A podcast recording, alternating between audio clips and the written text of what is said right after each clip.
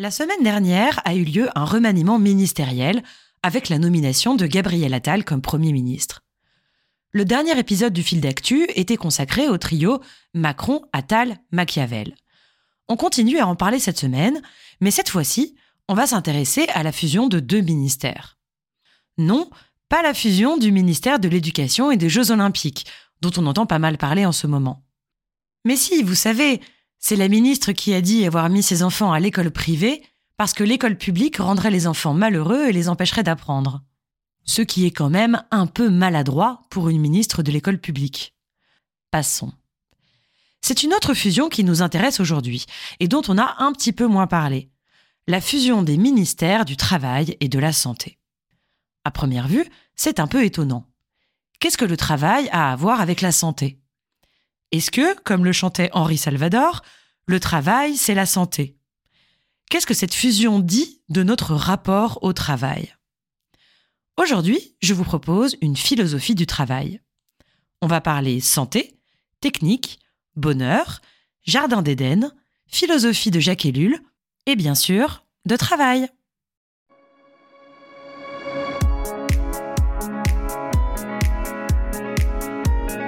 Bonjour à toutes et à tous et bienvenue dans le Fil d'Actu, le podcast qui porte un regard philosophique sur l'actualité. Par Alice de Rochechoir. Commençons par l'étymologie du mot « travail ».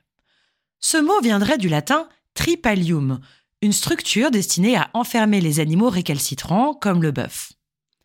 Au XIIe siècle, le mot « travail » désigne aussi un tourment psychologique ou une souffrance physique, comme le travail d'accouchement. Une autre étymologie possible serait le latin tribulare, qui veut dire presser avec la herse, écraser le blé, ou encore, au sens figuré, tourmenter, torturer l'âme pour éprouver la foi. Rien de très alléchant en somme. Le travail semble toujours lié à l'idée de souffrance, voire de torture. On trouve également cela dans la Bible. Adam et Ève vivent en paix dans le jardin d'Éden, jusqu'au moment où ils mangent le fruit défendu. C'est le péché originel. Quelle est alors leur sentence ? L'homme devra travailler à la sueur de son front, et la femme enfantera dans la douleur. Autrement dit, la punition divine est la pénibilité du travail. Pour l'instant, le travail, c'est donc pas vraiment la santé. Mais le travail a bien évolué. Aujourd'hui, en France, 8 personnes sur 10 n'exercent pas un travail concret, c'est-à-dire qu'elles ne fabriquent pas d'objets. Serait-ce à dire que la pénibilité du travail a disparu ? C'est ce que semblait dire Emmanuel Macron en 2019.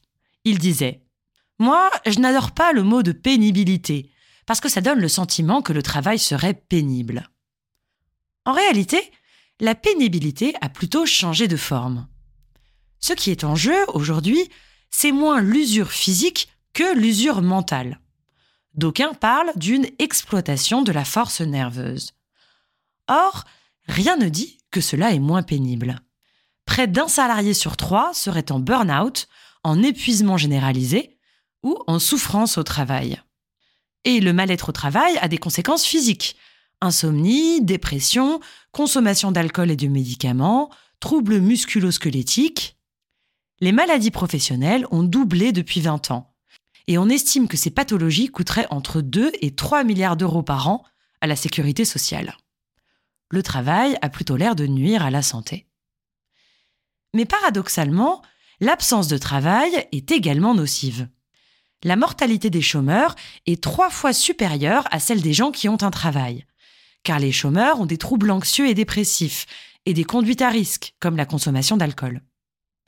Ils ont ainsi de plus forts risques d'AVC et d'infarctus. On estime même que le chômage tue 2 fois plus de gens que les accidents de la route. Comment comprendre cet apparent paradoxe ? Le travail engendre énormément de problèmes de santé, et le chômage aussi. Selon le philosophe Jacques Ellul, mort en 1994, on peut expliquer ce paradoxe par notre idéologie du travail. Sa thèse, c'est qu'aucune société avant la nôtre n'a été à ce point dédiée au travail. Il propose une histoire du rapport au travail pour montrer qu'un changement s'est opéré au XVIIIe siècle. Pendant l'Antiquité grecque et romaine, l'idéal était l'absence de travail. Le travail était le signe d'une condition inférieure, réservée aux esclaves. L'idéal de vie, otium, était la discussion, la participation aux problèmes politiques, c'est-à-dire une vie vouée à la relation sociale et politique.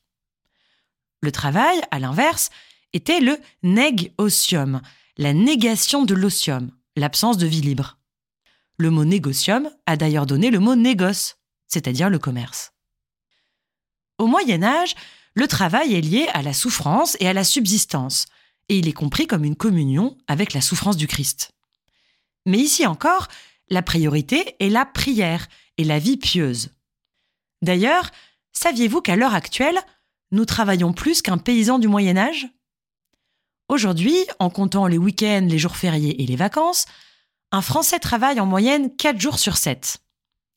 Au XIVe siècle, un paysan ne travaillait même pas la moitié de l'année. Il travaillait moins de 3 jours sur 7. Je sais, c'est difficile à entendre. Selon Jacques Ellul, un tournant s'opère au XVIIIe siècle, au moment de l'avènement de la bourgeoisie dans nos sociétés occidentales. Cette classe sociale travaille énormément pour s'enrichir, et elle parvient à faire de l'injonction au travail l'idéologie dominante. Le travail devient alors la valeur morale par excellence. La morale devient la morale du travail. L'un des artisans de cette idéologie du travail, selon Ellul, c'est Voltaire. Voltaire nous dit « Le travail éloigne de nous trois grands maux, l'ennui, le vice et le besoin. » Ou encore « Forcez les hommes au travail, vous les rendrez honnêtes gens. » À partir de ce moment-là, on se met à considérer que l'homme est fait pour le travail, que sa vie ne peut être remplie que par le travail. Le travail apporte aussi bien des bénéfices matériels que des bénéfices moraux. Il est en lui-même une récompense. On se met à considérer l'homme non plus comme un homo sapiens, mais comme un homo faber. L'homme est celui qui fabrique des outils de travail, celui qui maîtrise la technique.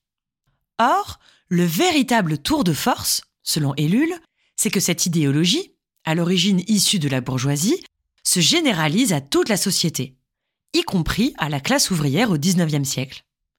Les cercles ouvriers se mettent à exalter la vertu du travail, à glorifier la figure du travailleur. Selon Ellul, tout le monde se fait piéger par cette pensée, y compris Marx. Marx parle en effet sans arrêt de la valeur travail. Et quand il critique le travail, qu'il le considère comme aliénant, c'est quand le travailleur est coupé de ce qu'il produit, quand il ne se rend plus compte de ce qu'il fait. Mais jamais le travail n'est considéré comme dégradant ou comme privateur de liberté. Bien au contraire.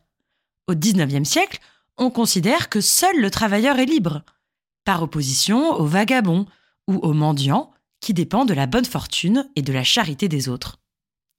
Ellul critique vivement cette inversion de la pensée. Selon lui, par un tour de passe-passe, l'esclavage du travail a été transformé en garantie de liberté. Et, de manière un peu provocatrice, il rappelle la formule inscrite à l'entrée du camp de Auschwitz « Arbeit macht frei », le travail rend libre. Dans nos sociétés modernes, le travail devient la valeur morale par excellence. Il est porteur de l'avenir, aussi bien de l'avenir individuel que de l'avenir collectif. Toute la société repose ainsi sur l'efficacité et la productivité.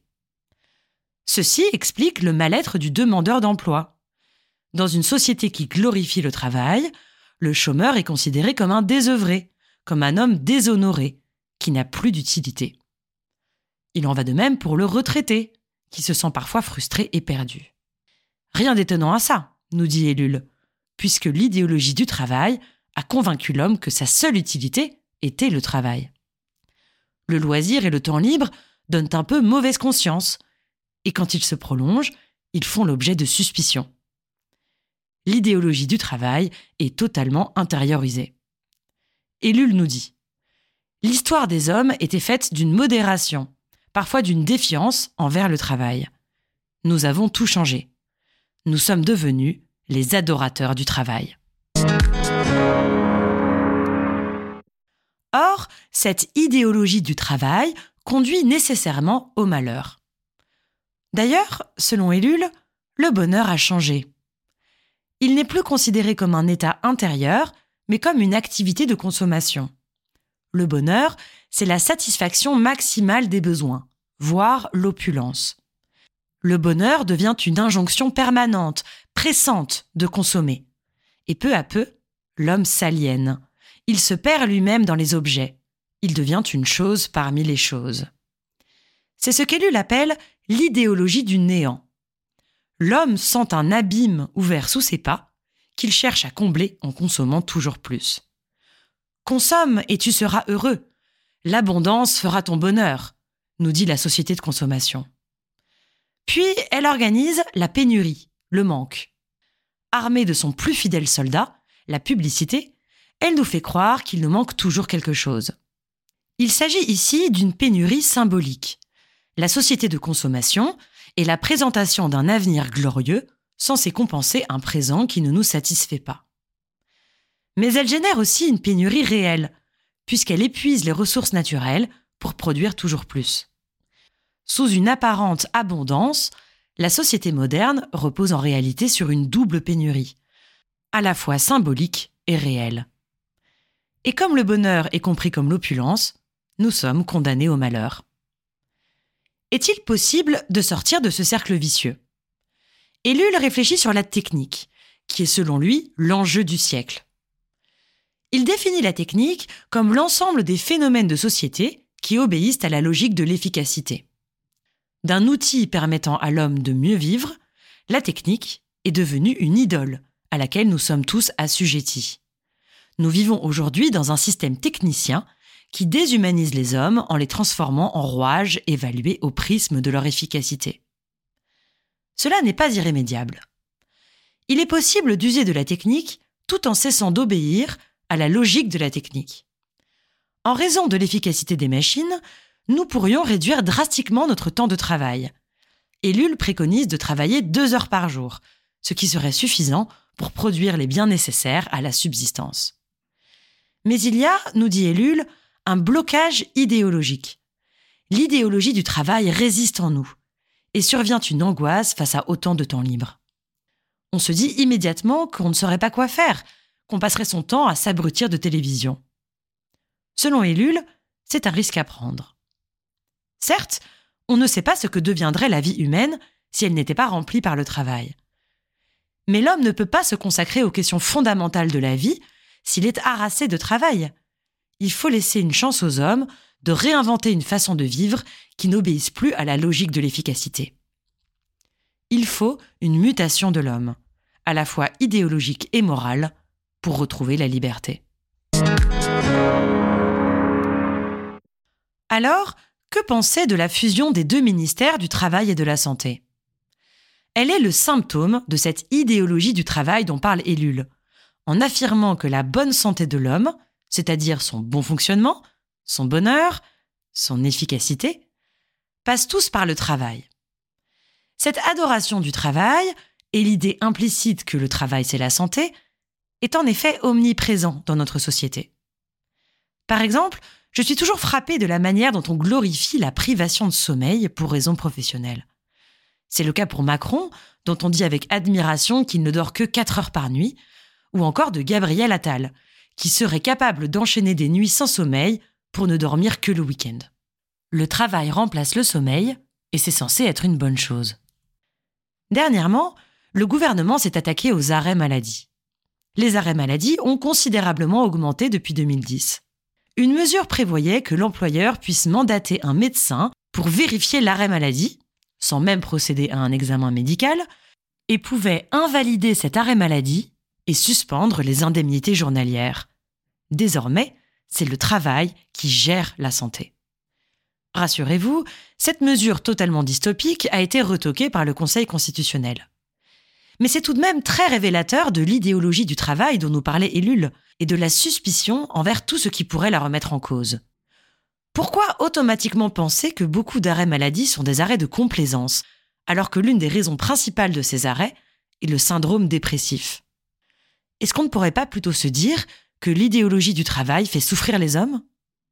Je vous laisse avec une citation d'Ellul. « L'homme normal trouve le travail fatigant pénible, ennuyeux, et fait tout ce qu'il peut pour s'en dispenser. Et il a bien raison.